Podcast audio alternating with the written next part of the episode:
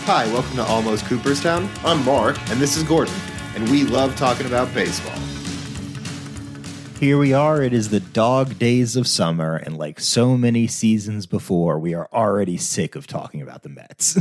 Yeah, how can it be dog days in mid-August? But it is for the Mets, right? Like, you know, we're July. Right, the All-Star break just finished, and then the Mets came out and they swiftly buried any hopes we had. Yeah, if you had any hopes there, those hopes are gone. So we've been talking about doing something during the All-Star break about not talking about sports, not talking about baseball, talking about other sports. Mm-hmm. So that's what we're going to do. We're going to talk about some of the other sports, just because we haven't talked about them, and there's been some interesting things going on in some other sports that I think would be very good for baseball to carry over potentially. And it's just painful to talk about baseball. So I'm at the stage with baseball right now, and watching the Mets, by the way, that like they have. I think I said this on a prior podcast. They have to kind of earn my trust to make me want to watch pitch after pitch, and to go into a team that was kind of like that for us for a long time, and that was our New York Knicks as a basketball team. They would need to earn our watching most seasons, because there was a good chance by about mid-December they hadn't done that. Yeah, it was years of, and you know, not like, you know, they won an NBA championship, but it's a legitimate franchise now, it feels like, for the first time in so long. I'm excited for next season and expecting to make the playoffs. That's a huge improvement. But I haven't, you know, I'm close to, but not yet at the point where I'm starting to think about the other sports, like, you know, well, training camps open for the NFL, and you know, I pay a little attention to that, and the Jets are on Hard Knocks. We're not going METS, Mets, but we're not that far away from saying Jets, Jets. Jets. Because maybe what happens, and I think this is probably going to happen. So I get so disgusted with the baseball watching the Mets that I'm not going to watch them as much, and I'll keep up with everything because I just do. I follow it. Right, we're still following interested in the other teams as well until the playoffs will come, and then it'll be a long enough time that I haven't cared about the Mets that I'll be able to watch the other games with like not feeling so bad about the fact that my team is watching with me. Yeah. Especially when we didn't expect that this year. Exactly. So training camps open, NFL. You're a good NFL fan, I think. Mm-hmm. You know a lot about football. I'd say probably besides baseball, the other two I follow the most are football and basketball. I'm not that big into the NHL. I pay attention to it, but I'm significantly where I couldn't name like great players nearly to the same degree. And I think, you know, for me, as I been watching hockey since I was a kid, I'm old enough, because I'm an old guy, that the original NHL teams were around when I first became like aware that there was professional hockey. I was a little kid, but before expansion, and they added like the Canucks back in the late 60s, mm-hmm. and the Buffalo Sabres and stuff like that. It was literally still just like the original six teams or eight teams or something like that. So you knew all the teams, and so I knew a lot about hockey at the time because it was much easier to follow. Now there's so many teams and so many more players, because you have so many more teams. It's not like you need to know 8 times 25, right? That's 200. You got to know players. Like 25 times 25. Exactly. So now you got 600 players. So a lot harder. And so I don't follow it nearly as closely. I watch my Islanders. I'm a big Islander fan or whatnot. But I'm not thinking about hockey yet. But I guess the training camps start in September. With the way the baseball season's going, I'll be thinking about that. And I think it's interesting because you've got the 4 major sports here in America with baseball, basketball, football, and hockey. And it's been that way for a long time. Right. All right. And nothing's really come in and nothing's really fallen out. You know, maybe within there, baseball used to be number one, and now it's football or basketball, depending on who you talk to. Hockey might have been higher up at one point, but now that's fallen decidedly into a pretty consistent fourth. Yeah, of the so-called major sports. I think Major League Soccer has a pretty good chance to quickly, and not too long, take out NHL as probably the 4th most watched sport in the U.S. Probably we just aren't giving it its credit because we ourselves aren't big fans and aren't watching it. I'm following it a lot more. You know, I know Messi's playing down in Miami now, so I think that's really cool that, you know, he's playing here, and we've got Women's World Cup coming up, and the U.S. is going for 3 in a row. We're here to talk about other sports, man. There's a lot of other things going on besides baseball. We just got finished watching the Wimbledon final. Yeah, and Youth with Sir, that's a 20-year-old guy, goes out and beats the greatest of all time. Kind of have to call Djokovic, you know, whether you like it or not.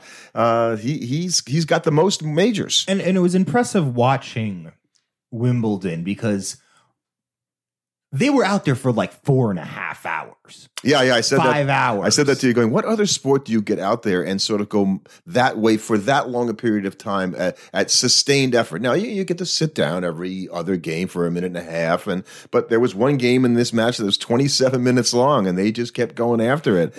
No sport. The only sport that approaches the length of a full 5-set tennis match is probably golf. And I don't think anybody out there is going to be saying a golf match is anywhere near as physically stressful as a tennis match. Right. You run a marathon, obviously it's intense, but it's 2 hours and 8 minutes if it's really fast, you know? So cricket matches take a really long time. I know that from like baseball games can take a really long time, but you're not running like you are in tennis. Right. Tennis is probably the single most physically demanding. Well, you're doing it for... Soccer would be the only other one, I think. But the longest soccer game is going to be...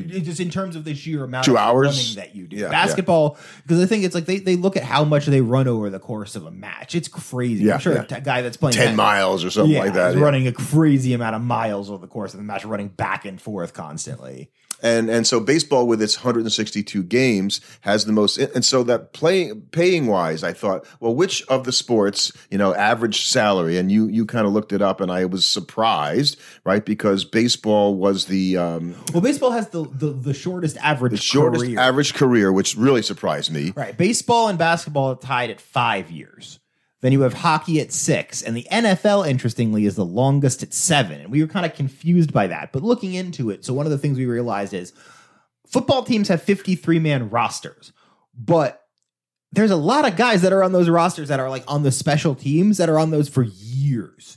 And you have a lot of the guys that stick around. You don't have a lot of like 3-year guys in the NFL. You know what got me about that? Because they used to say that running backs had the shortest career, right? The average running back was 3 or 4 years because of the punishment you take at the position. But that doesn't mean you can't have a guy who played, on special teams for 11 or 12 years because, and that sounds like a really dangerous way to make 11. And you just also run into where if you're a football guy that can't hack it, you're just going to be gone within a year or two. You're not going to stick around like you can kind of in baseball. You're not going to have guys that have like 3 or 4 year careers where they kind of suck. So the average salary for the NBA players is the highest. Wouldn't really, when you really think about it, that doesn't surprise you. No, and I think it makes sense just because it's like $9 million is the average. Yeah, but also a single bat. There's less of them. Right. And one single player makes probably a bigger difference in basketball than just about any other sport. I think that's a fair argument. I was surprised that baseball is second. Mm-hmm. But just the AAV of those contracts is insane. And the problem is in baseball is you have so many top-heavy contracts that it really makes the $5 million average annual salary. It skews it so much because there's probably 30 guys that are making more than 50% of the money. When Otani signs his contract next season, he's going to send up the average contract just as an own probably. Exactly, Otani's going to rewrite it. NFL is $2 million. That makes sense because there's so many guys that are just getting paid. That's the lowest. NHL is actually a little bit more than that, which surprised me. So I always thought hockey plays because the stars in the NHL get paid, but the rank and file not so much. No. So I think the minimum salary is $750,000, and I was surprised that there'd be any minimum salary in one of these four sports we're talking about that would be less than $1 million. But hockey being less than $1 million is not that big a surprise to me. It's the smallest audience. It's the smallest TV share. It is a passionate fan base, but it's just not demanding the same level. Like you used to get hockey movies all the time. Like think about through the 70s, the 80s, and 90s. There's a bunch of hockey. I'm not sure if that's a barometer of popularity. But you don't get those. When's the last baseball movie you saw that was a good one? So well, that's not what I'm talking about. So anyway, I think hockey, it does have a passionate fan base, but it's certainly not growing, beyond where anywhere it is. Near. And it's a weather limited sport. It's a money limited sport. It's why you look at a sport like lacrosse. And you just think despite having a really passionate fan base and a ton of people playing it, it's just too prohibitive to get into, I think. That's from a monetary standpoint? Or for getting people training into the game. Think about it. For basketball, for soccer, even for baseball can run into this issue, though it's not as pronounced as in lacrosse. In basketball and football and soccer and football also, technically, you only need a ball. That's really all you need to get started playing. Sure, football, you could use pads, but people are perfectly happy playing two-hand touch or just not playing with pads. But lacrosse, you got to go out and you got to get a stick. You got to get the pads. You got to get the ball. It's expensive. Those lacrosse sticks run up really quickly. So I think the ability to get new people into the game is a lot harder, because even if you are able to appeal to people watching you professionally, you're not going to be able to get kids converted into players nearly as easily. And it's hard to penetrate the psyche of the sports fan in the U.S. to take lacrosse. People are much more aware of it than they used to be, obviously, but there's been a pro lacrosse league for years, and a nominal amount of people, follow that stuff that are passionate lacrosse fans. And it's just, it seems almost impossible that it could be into a major spectator sport where people would show up to watch. I'm not sure what it would take. Yeah. Right, what it would take to all of a sudden elevate lacrosse into that same kind of conversation as the rest of the major sports, because even MLS doesn't get that kind of recognition. But as East Coast people, I'll tell you this, as a baseball guy in a lacrosse town, You grew up in a lacrosse town, all I kept thinking watching the lacrosse game was, there's my center fielder, there's my shortstop, they were playing lacrosse. And these were fantastic athletes that would have been really amazing baseball players had they chosen that, and they did, and that hurt the program. That hurt, definitely was, did. Was something that, though I'm sure they probably looked at guys on the baseball team and they thought, there's my attackman, there's my midfielder, and there's my defenseman, and they're playing baseball. So do you think we'll talk about a couple other sports that crossed my mind. So when I was a kid, track and field was a bigger spectator sport because there was less to watch on TV in general. And obviously you'd follow it during the Olympics. Now it's pretty much relegated to just a thing that we discuss during the Olympics, even though it's probably arguably the most participated in national high school sport. Yeah, and the easiest to participate in, right? Right. Put on a pair of shoes and run. Any high school can have a cross-country team. Not every high school can have a basketball, even a football team, let alone like a basketball team or a baseball team. And even some of the minor track and field games, the Pan Am games would be one. I remember following the Millrose indoor track and field games back in the day. They still hold those. That sounds like a absolutely banger vintage T-shirt. Millrose indoor games summer. This is a place in New York. I'm just saying, you know this place. Like an awesome vintage T-shirt. This is a little place, a little gym, I guess, and it has these banked wooden turns, and though these people run around like 80 million times because it's not very far in order to run like a mile. So it was some Irish guy named Eamon Coglin won the Millrose Mile like a bunch of years, and he was one of the world's best. But this was when you really followed it. Because compared to the coverage the other sports got, you actually got coverage of the stuff, but people, for whatever reason, I think it doesn't pull. Now, I think there's a few reasons for that. One, I don't think the best athletes do track and field anymore. Ooh, there's a lot of athletes out there. But if you're a great athlete, are you doing track and field in the fall? Or are you playing football? Well. So what you're talking about is from the professional aspect of. Well, that's what I'm saying.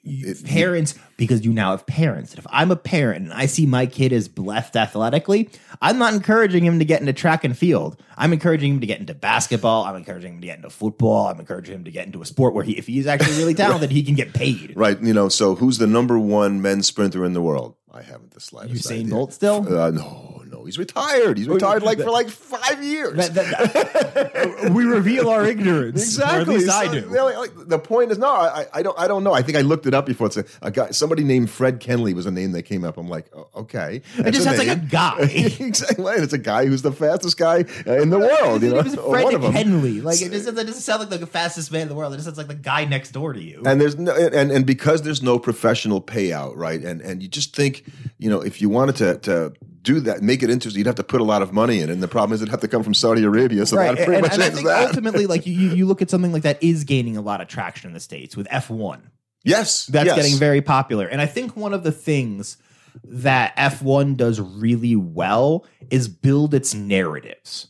They're very good with all of the writers, the people storing it, the people calling the races, that you have people that are fans of drivers because they're fans of the team. You have people that are fans of the driver because they're fans of the driver. And you have people that are fans of the driver because he's from their country.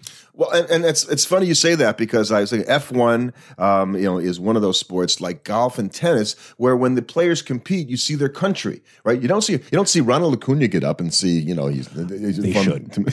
Yeah, what do you think about that? They should, because it gets people invested, and if more invested than they are, and anybody that's telling you no, they don't. If you're an American, tell me you're much more interested in the World Cup when America's playing in it. You're much more interested in any major tennis tournament when there's an American making a deep run. You want to root for your countrymen. It's a normal thing. So why shouldn't we celebrate? The only reason we haven't done it in sports like football and basketball and baseball is because up until now, it's just been all Americans for the most part. But now in basketball, you've got tons of European guys. In baseball, you've got tons of guys from all over the world. That's what I'm saying. And NFL is probably the one sport you don't really need to do it. Right. NFL, it's pretty much just all still Americans. There's the odd guy that's from another country, and you don't need his symbol because the announcers will tell you that he's from a different country every time.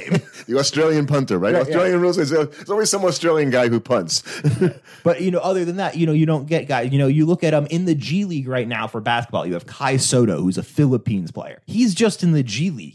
He's probably going to make the team, but it's not a guarantee. I think he's playing for the Thunder.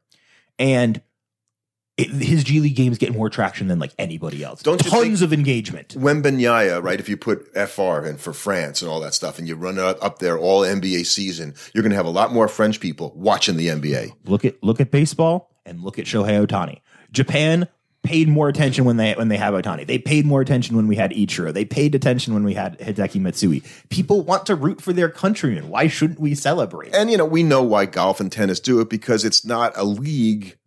Mostly, it's not a league. It's just an open tournament. So you basically people are representing in some way the country. Except that I don't know that in baseball, if a player gets up there, am I representing my country? No, I'm trying to represent my team. Right, but you just put the team flag, you put the team symbol, and then next to it you put the player's country flag. Because he's still from that country. He didn't stop being absolutely Ecuadorian when he became a Brave. Well, he could be from Randy Rosarano, who actually played for Mexico, even though he's Venezuelan. You let the player pick what he wants to pick. Who knows? But that would be the kind of thing. And if they really want to make it, it would lead to some fun thing where some guy is shown in his major league career as X country for the entire time, and the World Baseball Classic rolls around, and now he's playing for Y country. Yeah, big deal. But I just think that if you want to get people into the game, you need to give them different reasons. If just the game was enough of itself, they would be fans already, except in the case that they literally can't watch the game. And we're seeing a basketball franchise and potentially a baseball franchise have to deal with that. And the speed at which this information can be disseminated, A, and B, the room on the screen, right? So we're so used to seeing busier and busier screens, and we could do a whole episode on how the game is being less focused on the stats, but that's a whole nother thing. But there's certainly room because I've come around to liking to see more on the screen than when I first started seeing all this stuff on there, with the amount of pitches and what the pitch was. But now it's nice, and you're I'm looking for if it's not there, right? Now I'm I want to know what he's hitting. I want to know what the count is. I want to know how many pitches the pitcher's throwing. I don't necessarily need to know he throws sliders on third pitches in the fourth inning of every game in December or he's batting 286 with runners on second and a day ending. It can get out of hand. Why? It can get out of hand. So stats can definitely be so. So what the major sport championships, I asked you before the game, so you know who's won the most baseball championships. The Yankees. Obviously. You imagine for NBA. It's the Celtics. That is indeed the Celtics. That's correct. How about for the NHL?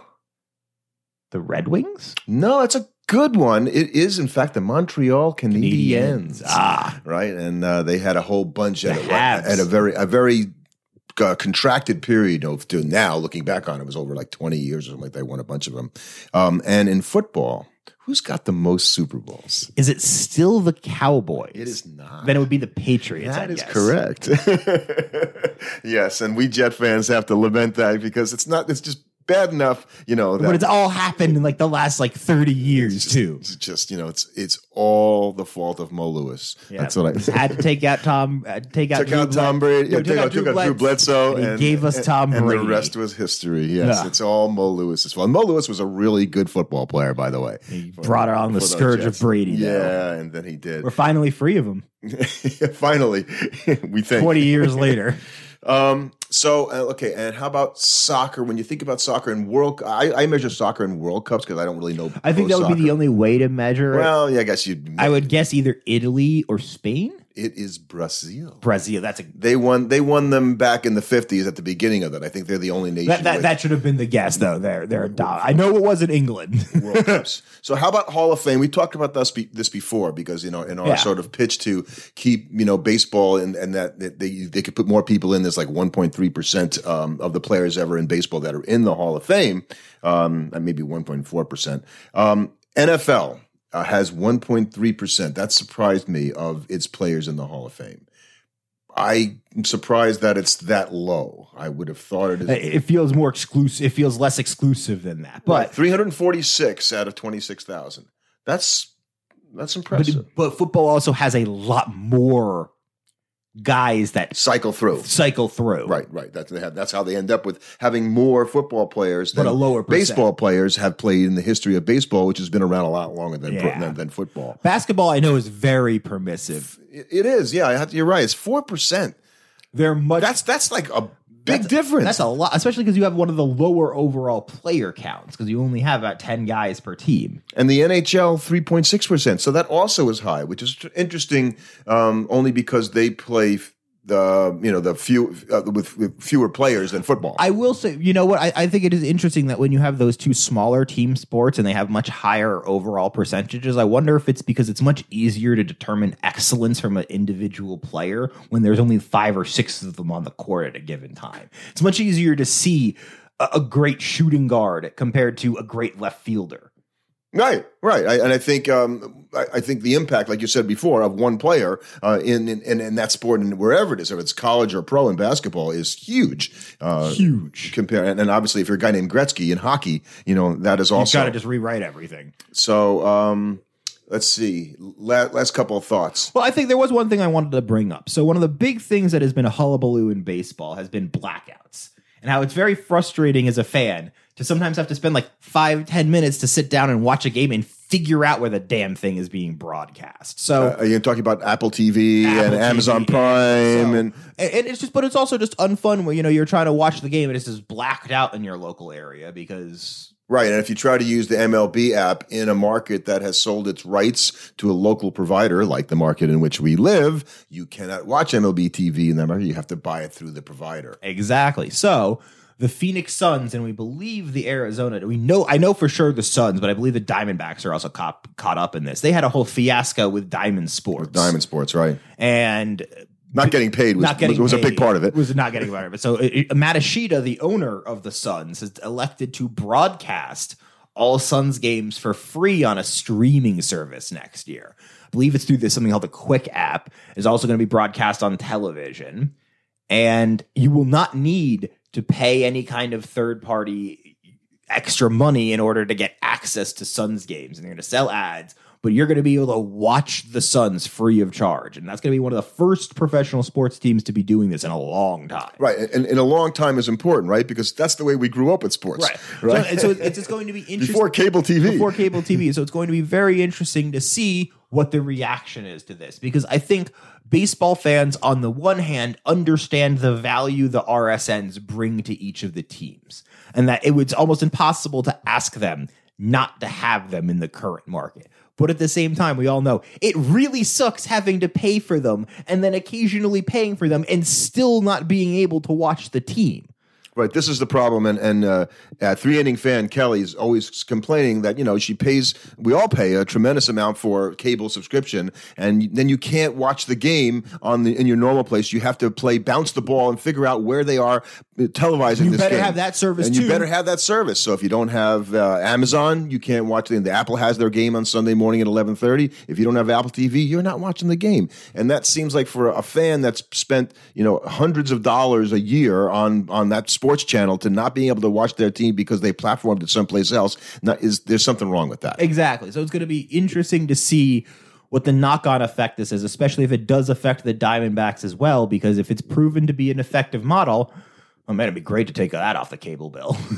Right. And for the teams, they're losing a significant possible source of revenue. So that's the gamble here, is that the advertising revenue and whatever other revenue, instead of taking the $20 million, whatever it is, from the local regional sports network to broadcast right those games, they're not taking anything other than the individual game rights they might sell to the broadcast TV station that carries it. And that's there. But they're not charging fans. The point here is the fans are not charging fans for that of entry to watch the game. So, and I'll be honest, in a smaller market like Phoenix, that's got a better chance of being successful than I think in a larger, market. I think that's a good point. It's not going to happen in the New York market or LA or Chicago, I don't think. So, we're college fans here too, because obviously I'm a USC guy, and these are sort of back to the heydays at USC. So I definitely find myself watching a lot more sports in the fall months when they happen, because football starts. Yeah, and college football and pro football. You've got the basketball season on the way. That doesn't really start until November. So you have the end of the baseball season, transitions into the basketball season, of the basketball season, and the hockey season starts like in August. It seems sometimes, but I think it's sometimes it's like they're playing hockey. I didn't know they were doing that. Like, man, wouldn't it? Anyway. And then you throw in the U.S. Open in September and all that stuff. It is powerful in the fall when that kind of kicks off, and there's just not enough time to watch all the things we want to do. It is nice though having good sports on every day of the week. So and it'll be fun to watch baseball again and games that mean something. But that probably isn't going to be until October. But I think knowing us, we'll be back talking about baseball next week. Can't get away from it. Thanks for listening. Subscribe to our podcast on your favorite platform. Follow us on Twitter at Almost Cooper.